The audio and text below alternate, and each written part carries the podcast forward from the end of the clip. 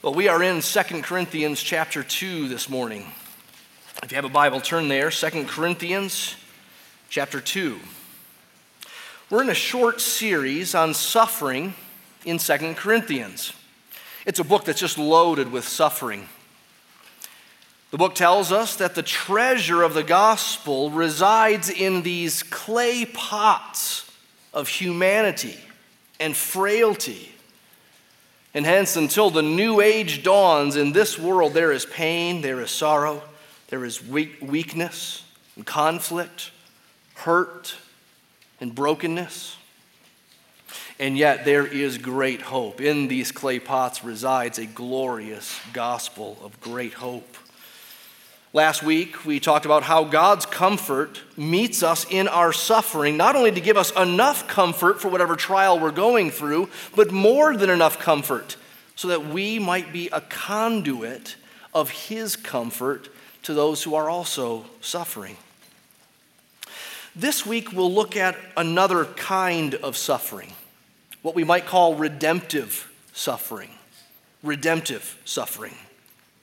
Now, for the Christian, in a sense, all suffering is redemptive suffering. All suffering is for our eternal good, according to Romans 8 28. All of our suffering is refining us, is purifying us. Even when we respond poorly to trials of this life, God is faithful to show us our sinfulness, bring us into repentance, and, and restore us, refine us. As we saw last week, all suffering is teaching us to not rely on ourselves, but on a God who raises the dead. But there are some kinds of suffering which are more like emergency room than physical therapy. I'm talking about discipline. Discipline. If everyday suffering or circumstantial suffering is like physical therapy, then suffering of discipline from the Lord is like an emergency room.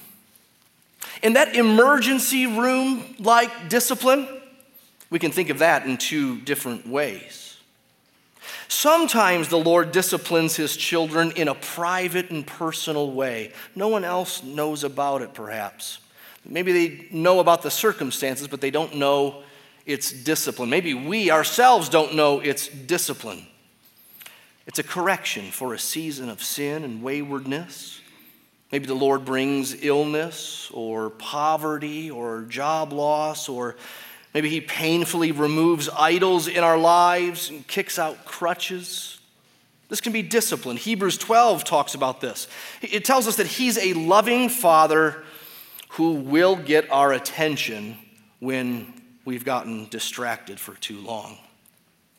You can read about that more in Hebrews 12. We won't talk any more about that today. I have in mind instead another kind of discipline or emergency room suffering. One that God uses through people, through the church. You see, sometimes our sin is public enough and persistent enough that brothers and sisters around us know about it and they're concerned for it and they seek to help us with it. And maybe they even have to keep helping us with it. And their help is painful. It's not enjoyable. It's painful. Oh, it's for our good. It is redemptive suffering, but it's often painful. Sometimes it's so painful that it's rejected. Sometimes we resist it and we keep resisting it. So, what happens when we keep refusing the care of the body of Christ? What happens when we refuse the emergency room care because it's too painful, we say? What happens when we don't see the spots on the skin of our souls? We don't see the hemorrhaging that's going on and others do. What happens when we try to run? What does the church do? Is all hope lost? Well, that's what 2 Corinthians 2 is dealing with, especially starting in verse 6. But let's start reading in verse 1. Verse 1, 2 Corinthians 2, we'll read to verse 11. Paul says, For I made up my mind not to make another painful visit to you. For if I cause you pain, who is there to make me glad but the one whom I have pained? And I wrote as I did, so that when I came, I might not suffer pain from those who would have made me rejoice. For I felt sure of all of you that my joy would be the joy of you all. For I wrote to you out of much affliction and anguish of heart, and with many tears, not to cause you pain, but to let you know the abundant love that I have for you. Now, if anyone has caused pain, he has caused it not to me, but in some measure, not to put it too severely, to all of you. For such a one, this punishment by the majority is enough. So you should rather turn to forgive and comfort him, or he may be overwhelmed by excessive sorrow. So I beg you to reaffirm your love for him. For this is why I wrote, that I may test you and know whether you are obedient in everything. Anyone whom you forgive, I also forgive. Indeed, what I have forgiven, if I have forgiven anything, has been for your sake in the presence of Christ, so that we would not be outwitted by Satan, for we are not ignorant of his designs. Well, if you couldn't tell, this passage is talking about that most beloved of biblical topics, that most cherished of Christian practices we call church discipline or excommunication. Of course, I say beloved and cherished with tongue in cheek. It's not at all beloved or cherished, is it? Not today, anyway. In brighter pockets of church history, the church didn't see discipline as a dirty family secret or the fine print on the back of an otherwise great contract. Not the necessary obligation that's obviously here in the Bible and we have to obey it, but boy, if we had it our way, we wouldn't be there. No, the reformers, the reformers of the 1600s, 1500s, and 1600s, they said that the discipline of the church was one of the three marks of the true church. They'd come out of the Roman Catholic Church and they're trying to decide what is a true church? When should you stay and when should you go? And they said the true church has three marks, three identity markers the true preaching of the gospel, the right administration of the sacraments, Lord's Supper and baptism, and the biblical practice of church discipline. When I say church discipline, I mean that process where a covenanted member of a church is in persistent and prolonged sin and unrepentance and the church increasingly helps them to see it more overtly and eventually even publicly. Now, this whole thing assumes, in fact, our passage of 2 Corinthians 2 assumes a number of important biblical principles. Like this that God uses other Christians as a means of our correction God uses other Christians in our lives even as a means of our final redemption. That the church is a body, that we're connected to each other. At least we should be. We're to be connected in mission and care and in growth. So, Christian growth is not an individual enterprise, it's a corporate enterprise. We're to grow together, not just grow separately and see each other once a week. We are our brother's keeper. 2 Corinthians 2 and passages like it assume that the church has boundaries to it, that there is an inside of the church and there is an outside of the church. And I don't mean church building. I don't mean one of the glass doors that you walked through this morning. I mean there is a identity of who's in and who's out, and that's known. This comes from Matthew 16, verse 19. There, Jesus gave what some have called the church's charter. It's charter. He said there, I will give you the keys of the kingdom of heaven, and whatever you bind on earth shall be bound in heaven, and whatever you loose on earth shall be loosed in heaven. Now, we don't have time to examine this important passage in detail today. That one verse and the concept of the keys of the kingdom of heaven occupied something like two weeks' debate at the Westminster Assembly back in the 17th century. So it's a big deal. We don't have time for anything like that, but we should point out that this verse has to do with membership and church discipline. That's the binding and the loosing. Those are the keys. And Jesus gave the church, or really churches like this one, he gave churches the power to welcome and to remove. Not in any kind of willy nilly fashion, not subjectively, not, not whimsically, but according to other parts of the Bible. That's what 2 Corinthians 2 has in mind. That's what it's really talking about, even though it doesn't mention any of the same language or the verse explicitly. It, it stands on the shoulders of Matthew 16, 19, and other passages like it. Now, we are way ahead of ourselves because church discipline, that concept, doesn't come up until verse 6 of this chapter, and that's not where we're going to start. Let's go back to verse 1 and we'll work our way through the flow of thought in the passage. In verses 1 through 3, we see first that pain was restrained. Pain was restrained in Paul's relationship with the Corinthian church. Now, let me warn you up front this first point will take a good while because it, it introduces to us or reintroduces to us the backstory of Second Corinthians. Again, every letter is written with a reason in mind. There's something going on before, there's a problem that needs fixing. There's a reason Paul wrote this, there's a storyline going on before and after this one letter that's sent from Paul to the Corinthians.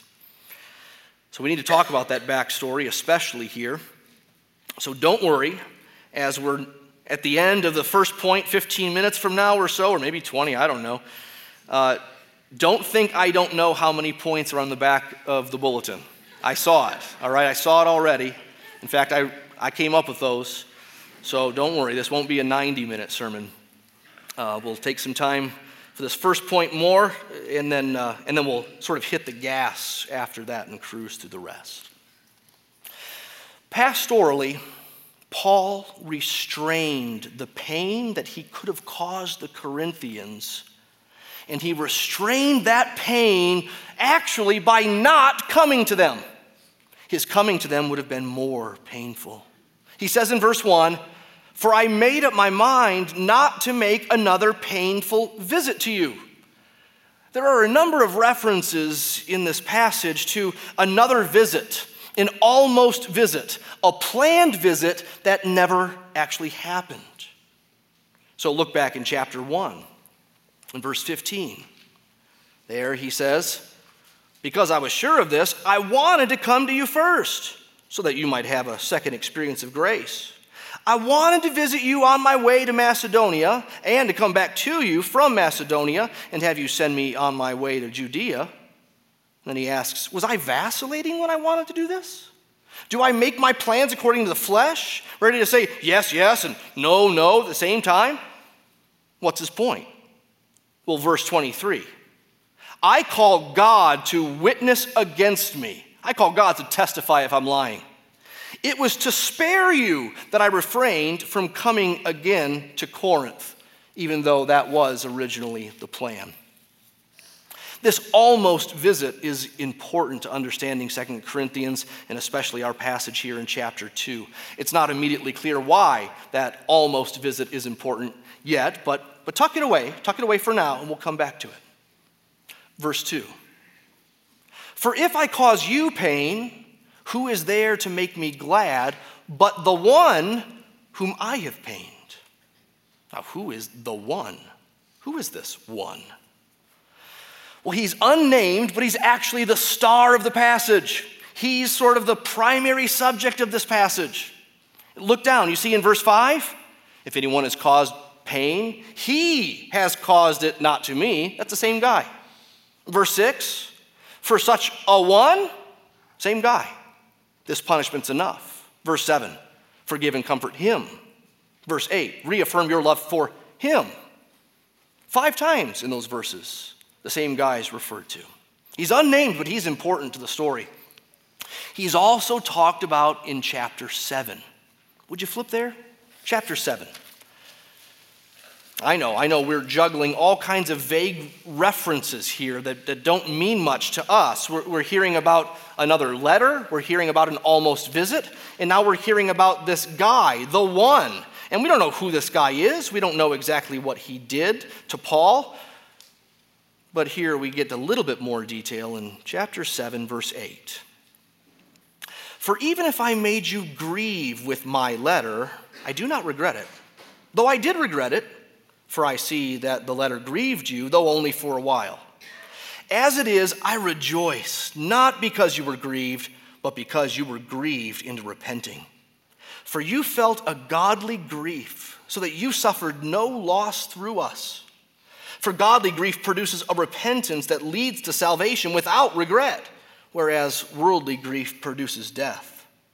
For see what earnestness this godly grief has produced in you but also what eagerness to clear yourselves, what indignation, what fear, what longing, what zeal, what punishment. At every point, you have proved yourselves innocent in the matter.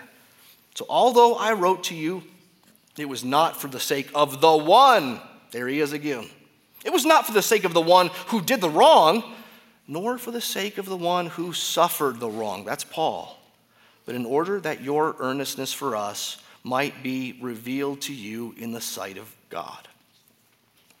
Who is this, the one? Well, some scholars, older commentaries really, viewed this man as the same as in 1 Corinthians 5, a man who was disciplined by the church because he was in an incestual relationship. I used to think that was the case. 2 Corinthians 2 guy is the same as the 1 Corinthians 5 guy. Both are about discipline. But I think now, in the newer commentaries, all agree on this that these are two different guys, or at least these are two different sins and two different discipline cases. Here's what the Second Corinthians guy and his story and this scenario looks like. Paul talked about it as the matter in Second Corinthians 7. What is the matter? Even though these references are vague and the man is unnamed, we don't know what he did and we don't know how it relates to the church, of Corinth, we can piece together enough details to safely surmise what was going on.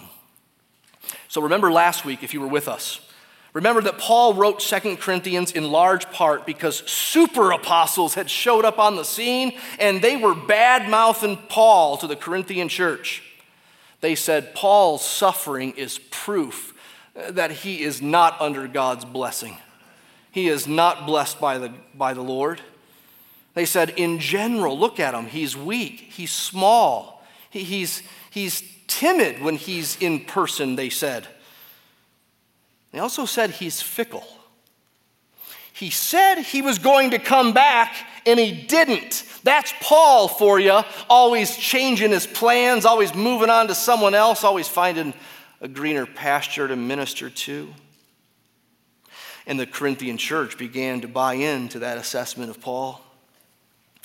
Well, all of that relates to the one, this one, this guy.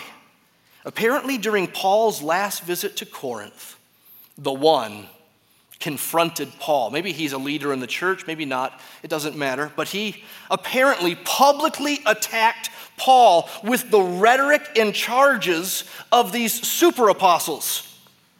We don't know exactly what was said. We could surmise too much, we could guess too much for sure, but it had to do something uh, with Paul's authority. It had to be an attack on his ap- apostleship and the legitimacy of his apostleship. Now, you got to know what that means.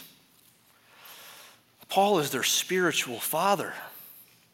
But more than that, he's an apostle. An apostle doesn't just mean pastor or even pastor of the pastors. Apostles in these days were the immediate hands and feet of Jesus on the earth in a way that has never been known since. So to cut off Paul, a true apostle, is to cut off the whole thing. It's to cut off the scriptures. It's to cut off apostolic authority. It's to oftentimes to turn to another gospel. And apparently, the majority of the church went along with this one guy's berating of Paul. And Paul left Corinth heartbroken. It got so rough, he just left. He doesn't do that often, but here he did. Then he wrote a letter. Not First Corinthians. This visit happened between 1st and 2nd Corinthians. He wrote a letter. You see verse 3? And I wrote as I did. That's not First Corinthians. It's obviously not Second Corinthians because it's in Second Corinthians. That's logic for you, kids. right? So, guess what? There was a letter, you want to call it 1.5 Corinthians? Sure. It's not in our Bibles. It never survived, and we don't know why. We shouldn't be surprised. Surely Paul wrote more than 13 letters in his life, right? We've got 13 here, and, and yeah, he probably wrote a lot more. But this letter, 1.5 Corinthians, really it's better called Paul's severe letter. His severe letter. It's referred to in verse 4 For I wrote to you out of much affliction and anguish of heart and with many tears. We already saw it referred to in chapter 7. If I made you grieve with my letter, I do not regret it. That's not 1 Corinthians. It's not 2 Corinthians, something in between. I wrote to you not for the one, but for you, the church. So let's tie all this together. Paul talked about making a visit soon to Corinth, and the Corinthians expected that and anticipated it. But when Paul didn't come, the Corinthians concluded Paul's fickle, just like we were told. Or he's a wimp. He doesn't have the guts to stand up to the one or the super apostles, or he's a charlatan, just like we thought. We knew it all along. But now in Second Corinthians, Paul's explaining why he didn't come to Corinth as planned. It was because he wanted the severe letter to sink in, to do its work, to have some time. And he didn't want to come to Corinth and have a painful visit he wanted to come and have a joyful one.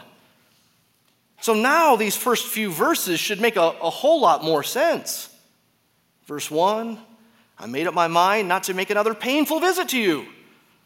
Verse 3 I wrote as I did in that painful letter, so that when I came, I might not suffer pain from those who should have made me rejoice. Here's the point Paul restrained the pain that the Corinthians could have been shown by not coming to them when the topic of conversation would have been rebuke, heavy rebuke. And the point for us today is just this general principle. It sounds obvious enough, but here it is being shown to us in example form. No sin or sins deserve every possible rebuke. However wrong, however stubborn the offender is, rebuke should always have restraint. There should always be room for patience. Sometimes waiting and praying is the righteous and bold and hard thing to do. Paul shows us that here. But that doesn't mean that Paul was against all pain. His severe letter was painful, but it was loving. It was loving. So here we go. Secondly, and now we hit the gas. The pain was loving. Verse 4 I wrote to you out of much affliction and anguish of heart and with many tears, not to cause you pain, but to let you know the abundant love that I have for you. Paul wrote a painful letter. There's no way around it. It was a letter of rebuke for the Corinthians turning their back on the apostle. He didn't write it out of sinful anger or retribution or simply to get it off his chest. He says he wrote it with a broken heart and with many tears. And yet he could also say in 2 Corinthians 7 that if I made you grieve with that letter, I do not regret it. That was its intended aim. Not grief for grief's sake, but grief unto repentance, unto godly sorrow, unto restoration. And with that motivation, it was loving. It stung and it was loving. He did it to let them know the abundant love that he had for them. Rebuke is loving. It is loving. When it's done right, when it's done under the right circumstances, for the right reason, rebuke is loving. This is all over Proverbs. Have you forgotten that? Have you forgotten that Proverbs talks about him who won't take correction is a fool? And him who sweets, uh, gives sweetness to the ears with flattery, he's no friend at all. But a real friend is one who confronts, a one, one who in love speaks truth, even when it hurts. The pain was loving. Thirdly, the pain was shared. Verse 5 tells us that the pain was shared. He says, Now, if anyone has caused pain, he's caused it not to me, but in some measure, not to put it too severely, to all of you. Paul is telling us here that he was selfless when it, come, when it came to this one, the one who did such harm to him. He was selfless. I mean, really, the man did harm to Paul, right? He turned a whole church against the apostle. This man sided with so called super apostles and not true apostles. This man besmirched Paul's name. He threw him under the bus. He, he crucified him in the public sphere. And yet, Paul is like Teflon, nothing sticks to him.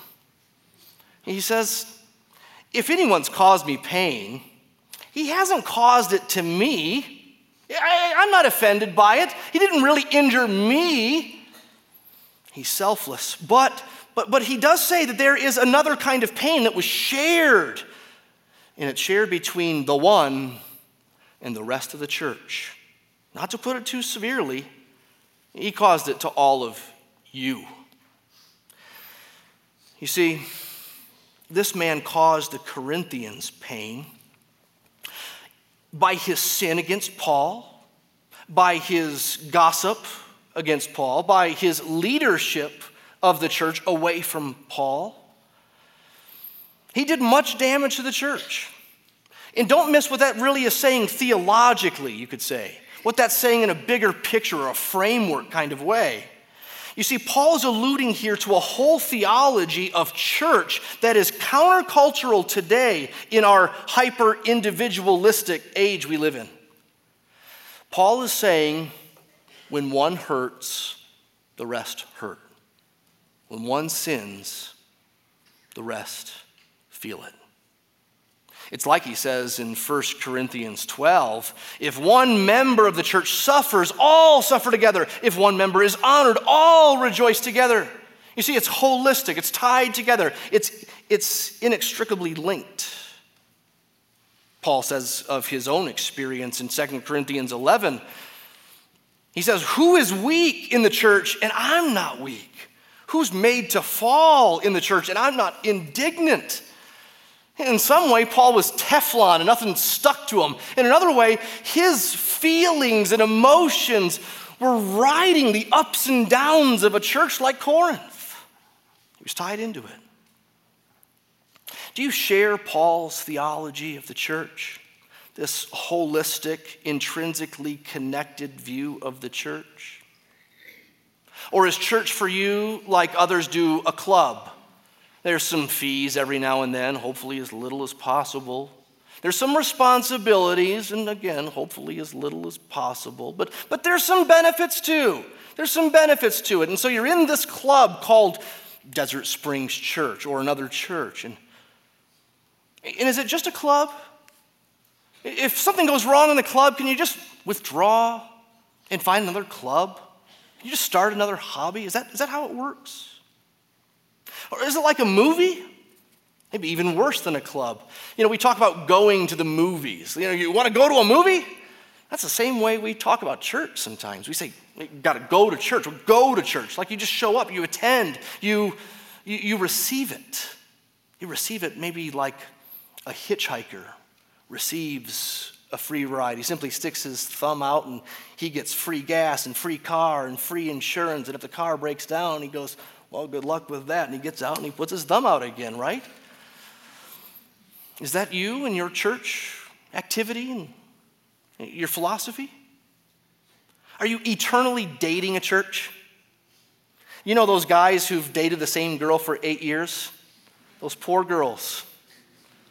Maybe you do the same with church. Yeah, we'll see. I don't know. We'll see. We, have been burned before. We've been burned. And so, eight years later, oh, you've protected yourself so well, you've not been burned at all. Whenever it gets too hot, go find another one to date. But you're supposed to marry, right? Just like that 25 year old or 28 year old who's dated the same girl for so many years. You're supposed to settle down, you're supposed to covenant together. You see, a better analogy of the church is that it is a body hands and feet and eyes, different parts, but all making up one whole. And they're connected. It's a holistic thing. When, one hand gets smashed, the whole body does different things. Arms work differently, and this arm works more, and on and on. You, you know how it goes. So, this man, the one of Second Corinthians, he caused pain to his church in his rebellion against Paul and his leadership of the church against Paul. But he also caused pain to the church through the discipline process that later came upon him. That's the fourth thing. Punishment was decided. Punishment was decided in verse 6. It says, For such a one, this punishment by the majority is enough. Now, before we unpack this little verse, let's return to the backstory of Second Corinthians that we've been trying to piece together. Remember, the one went off on Paul publicly and led a rebellion against him. The church went along with it. They followed the hothead and the super apostles and not the true one. Paul wrote the severe letter of rebuke. Well, the Corinthian church responded to it with repentance and restoration. We, we read about that already in 2 Corinthians 7. Their grief led to godly sorrow, which was true repentance and resulted in a clear conscience and a great restoration. Paul's letter worked on the Corinthian church, except for the one. The one, the guy he wouldn't, he wouldn't turn, he wouldn't believe, he wouldn't repent, and he wouldn't relent. Presumably, the church continued to plead with him after the letter came and they repented and he would not. Presumably, they, just what the Bible tells us to do, kept on pleading, kept on calling him to repentance. But he didn't heed it. But the church obeyed what Paul apparently also included in that, in that severe letter directions about what to do in case of prolonged and persistence, persistent unbelief and unrepentance. Remember, I asked early on, what is the church to do when a sin sick Christian doesn't see the spots on the skin of their souls they don't see the hemorrhaging going on. What is the church to do when that person resists care because it's painful, they say? Or when they run from the ER and they say, they're not in trouble, they're not in bad health, they're doing just fine. Well, Matthew 18 tells us what to do. Matthew 18 is presumably what, what happened here in Corinth. Listen to Matthew 18. You're probably familiar with these words, but we need them told to us again and again. There, Jesus says, If your brother sins against you, go and tell him his fault between you and him alone. If he listens to you, you've gained your brother. Restoration. But if he does not listen, if he keeps on in his unrepentance, Take one or two others along with you, that every charge may be established by the evidence of two or three witnesses. If he refuses to listen to them, tell it to the church. And if he refuses to listen even to the church, let him be to you as a Gentile and a tax collector. In other words, let him be an unbeliever. Treat him as an unbeliever. He's acting like that, identify him as such. Then Jesus says, Truly I say to you, whatever you bind on earth shall be bound in heaven. Whatever you loose on earth shall be loosed in heaven. So that's how we know the keys of the kingdom, two chapters before, is related to discipline. Here it is. We should note that both in Matthew 18 and here in 2 Corinthians 2, the church is the central operator for this thing called discipline. Notice in Matthew 18, it says, Tell it to the church. And, and then it says, A wayward brother should listen to the church. And notice in 2 Corinthians 2, Paul doesn't address this to the elders. He doesn't say, everyone else, just uh, do a tic tac toe on, your, on your, your little notepad while uh, I talk to the elders of the church. I'm going to tell them what to do in case there's discipline issues that need to be dealt with. Now, praise God, the elders of the church are to lead the church in discipline. So thankfully, the elders of the church know more about a discipline issue than you do. Thankfully, they've spent dozens and dozens of hours in, in meetings, in, in prayer, in, in, in writing emails or phone calls, pleading, pleading, pleading, counseling, counseling, counseling. But the elders of the church do not do church discipline and simply let you watch the last stage of it. The church does discipline. The church holds the keys. By the way, this assumes church membership or something like it. You may not like that term, but there's got to be something of covenanting together. There's got to be something of knowing who's in and who's out. Again, all these passages we're talking about this morning assume boundaries about who's in and who's out and the ability to identify what is in and what is out. Covenanting together, we call it, is something volitional. So, so just know this. If you're visiting here this morning, don't, don't worry. This does not apply to you. At least not yet. You keep sticking around, you, it might someday apply to you, but you got to choose that. You decide that. This is volitional. It is for those who say, Sign me up, count me in.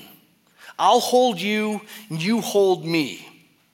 I don't trust myself to hold myself up. I need help.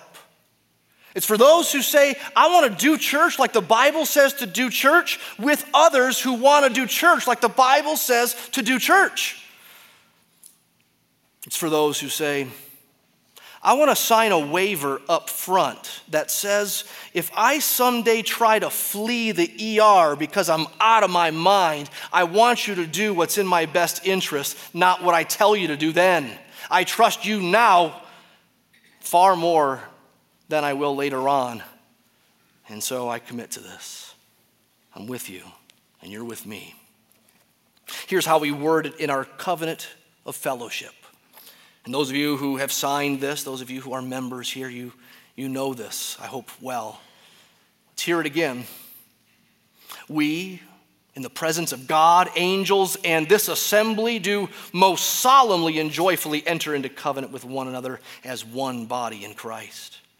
We purpose, therefore, by the aid of the Holy Spirit, to walk together in Christian love, to strive for the advancement of this church in knowledge, holiness, and comfort we further commit to watch over one another in brotherly love, to remember one another in prayer, to aid one another in sickness and distress, to cultivate Christian sympathy and feeling, and courtesy in speech, to be slow to take offense, but always ready for reconciliation and mindful of the teaching of our Savior to seek it without delay. Then the last paragraph gets personal. It's not put in we, it's put in terms of I. I expect and trust that as I lax in my commitment to these principles, this body at Desert Springs Church will hold me accountable with reproof, rebuke, and exhortation to keep me faithful to the commitment that I am making. And furthermore, As I commit myself to this fellowship, I realize that I am entrusted with the same obligation of mutual exhortation and encouragement. If I ever continue in my sin without true repentance and do not hear the pleas and rebukes of my brothers and sisters in Christ, I implore this body to seek my spiritual restoration by proceeding in the steps given by Jesus in Matthew 18. That's what you signed up for. That's what the Bible describes. That's not in the Bible. I think it summarizes the Bible very, very well. But back to Paul's severe letter to the Corinthians. It brought about sorrow and repentance for most of the church, but this one, the one, didn't receive it. The church, by God's grace, did the hard work of rebuke and appeal and pleading, but did the harder work of being willing to treat him like he was acting, like Matthew 18 says to do. They eventually came to put him out or treat him like an unbeliever, not, not really as punishment, even though that's the word Paul uses in verse 6. But if we think about punishment in terms of just punishment or a payment that needs to be met in order for justice to be satisfied, that's not what Paul means. He means punishment, he means pain, but with the goal of restoration. It's a loving thing. Oh, telling someone that you're acting like an unbeliever and we're going to treat you as such is only unloving if they're a believer. But if they're not a believer, it's the most loving thing in the world to do to say, We're going to now witness to you. I got this neighbor behind me who cusses like a sailor and he beats up on his wife and he's got a bad gambling problem. He's as lost as lost can be. I, I pray for him. I, I, talk to him about the Lord. And, and you're maybe not doing the same sins he is, but, but I'm going to put you in that same of, I'm going to pray for you. I'm going to talk to you. I'm going to plead with you. I'm, going to, I'm not done with you. You see? It's pain, but it's with a purpose. It was a loving thing to treat this man like he's an unbeliever because he might begin to presume on a grace that actually isn't his. That can happen. This man was acting like a believer, like an unbeliever, and was beginning to prove the case with every failed attempt at restoration and reconciliation. Now, I'm sure many of you are thinking, if you haven't already, or been thinking all the way through this, I hear it all the time. This sort of thing doesn't work. It doesn't work in the 21st century. It doesn't work in America. Church discipline doesn't work. Well, I have two things to say to that. Number one, it always works. It always works. It always works even in a worst case scenario where the person doesn't repent and it goes through all the stages and he is treated like an unbeliever on the other side it still does several right good things. It pursues the purity of the church. Oh, it's an imperfect purity. We are sinners all. But there is something about reflecting God's purity. We reflect his character. The church is to be a, a, a, picture of his glory, a display of his ways. Imperfectly so, yes, but nonetheless, as much as possible. We're to maintain the testimony of the church to the world. Church discipline shows the world we don't think we're just like you. We think regeneration changes some things. We think there is something about a new heart. There is something about, I used to be like this and now I'm like this. Not perfectly, don't misunderstand, but genuinely and sincerely. We think regeneration works. We want the world to know when that's not it. It exposes hardened unrepentance for what it most likely is unbelief and an unregenerate heart. Regenerate heart keeps repenting, not perfectly, not consistently, but generally, right? It also deters us from sin, those of us on the inside, those of us not on the block, you could say. It sobers us up. It powerfully brings home that verse except for the grace of God there go I. On and on I could go of all the right and good things that church discipline, when done right and for the right reasons, always does. It always works. But secondly, sometimes it really works. Sometimes it redemptively works. And in the case of the one in 2 Corinthians 2, it worked. It worked. You say it doesn't work? I know one right here. It worked. The passage doesn't say he repented. Of course, he did.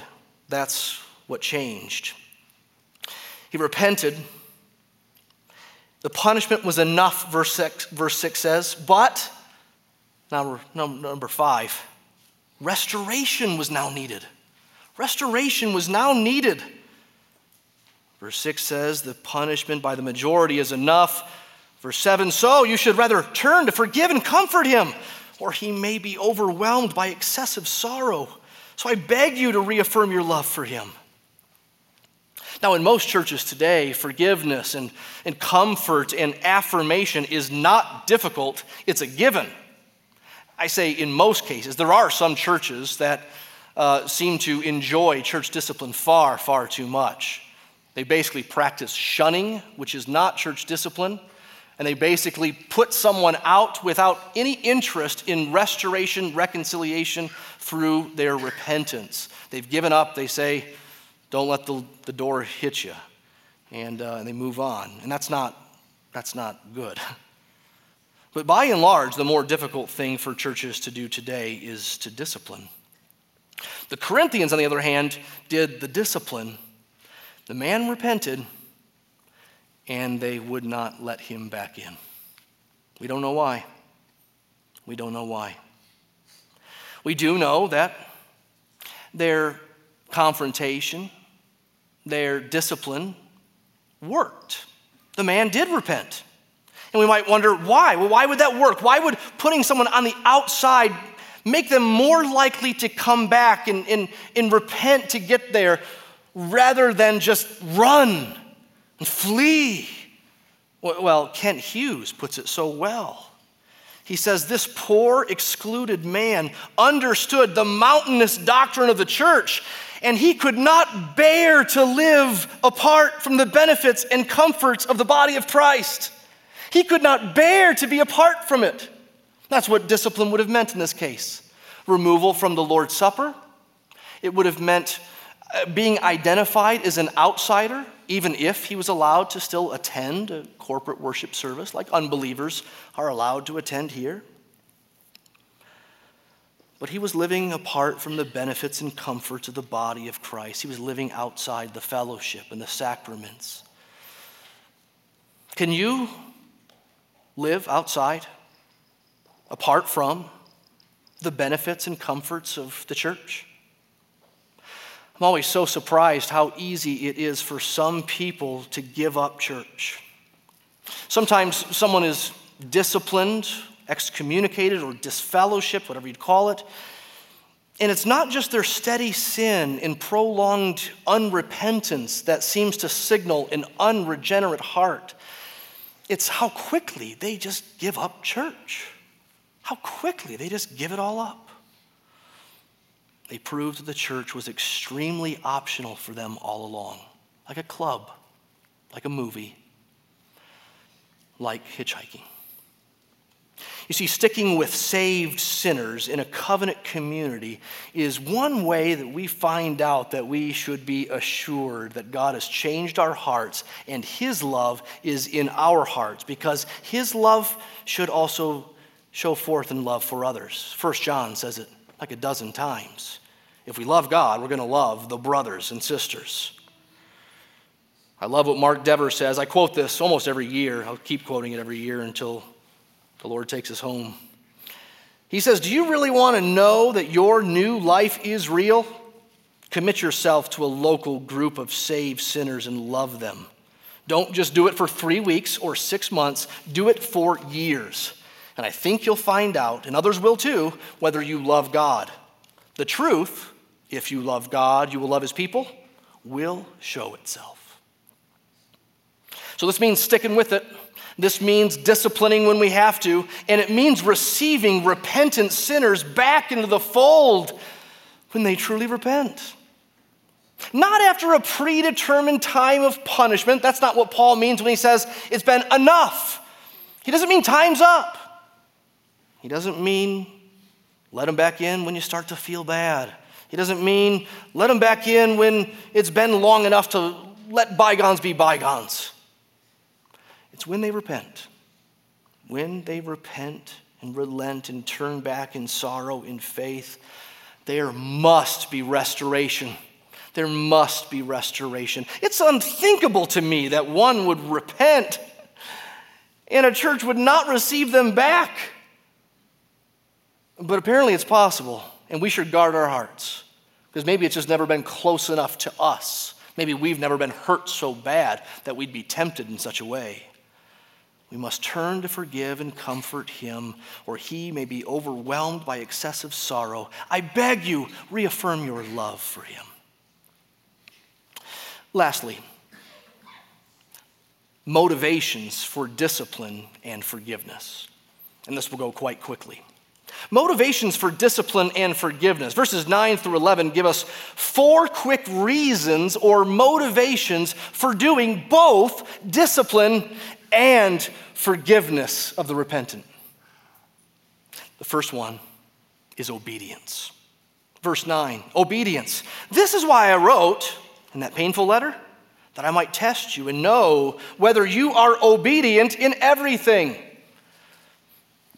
It's a matter of obedience. It's not a matter of whether you think it's going to work. It's not a matter of whether you've seen it work. It's a matter of obedience. It doesn't make sense to me that getting together every now and then and having a small bit of juice and a little piece of bread and doing some preaching and singing around it is going to do much good. It doesn't make sense that it does good, but it does. And we trust God for it, right? We trust God that He uses instruments for His grace and His power and His redeeming ways. It doesn't make sense that the Lord's Supper does anything, but it does. And it doesn't make sense that discipline might work, but we obey. Another motivation is Paul's example. Paul's example, verse 10 Anyone whom you forgive, I also forgive. Indeed, what I have forgiven, if I've forgiven anything, it's been for your sake.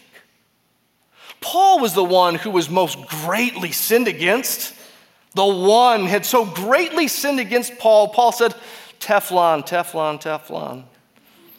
Uh, you know, I don't even need to forgive him. If I had to forgive him of anything, I only forgave him for your sake, as an example to, to, to show you this argument of from the greater to the lesser, if I can forgive so much, what he did to you can certainly be forgiven.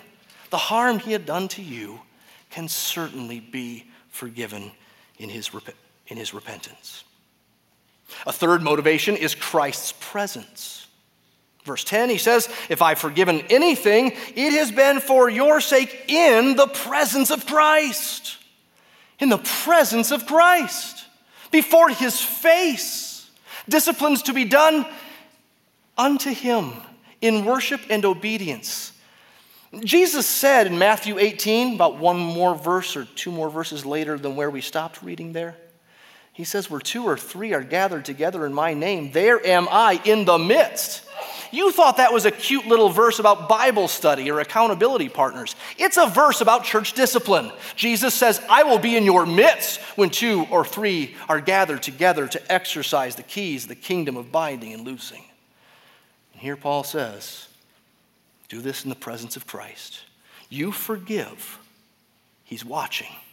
The one who forgave you so much is watching. You do this in his presence. How dare you not forgive? And then the fourth motivation. In verse 11, it's Satan's strategies. He says, This is all so that we would not be outwitted by Satan, for we are not ignorant of his designs. I would not have thought of ending this passage talking about Satan. Maybe that's why I didn't write the Bible. God used Paul to bring up Satan here. Satan. What does Satan have to do with any of this? What are his designs? Well, he's against unity. He is against the church's purity. He is against assurance of salvation. He is against clear lines in boundaries. He wants churches to be harsh and unwelcoming to the repentant. And he wants churches to be loosey goosey with sin and unrepentance. It's in his best interest. We are not ignorant of his ways, though.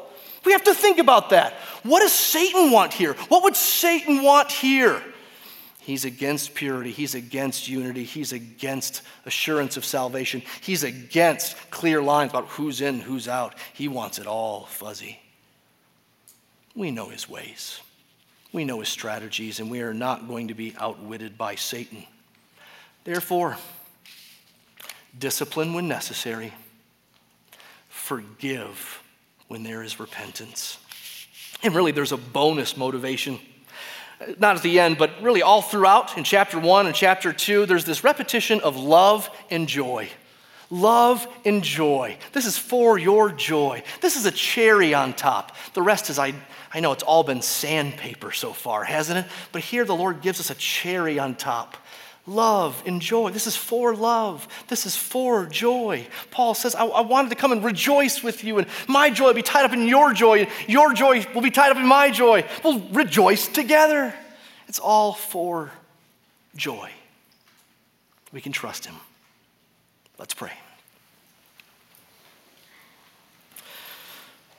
Oh, Father, we thank you for the grand promises of the gospel that Jesus died in our place to forgive our sins and bring us to you with a changed heart to follow in his ways, not perfectly, but genuinely. We thank you, Lord, for your faithfulness to keep us and purify us, to use others, even to use the pain that comes from another's rebuke. Perhaps even the pain that would come from something more official and more public.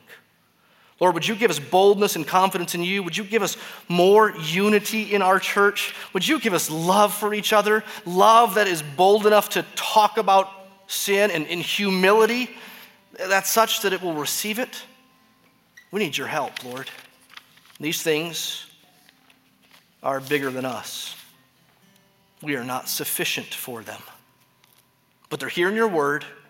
You call us unto them.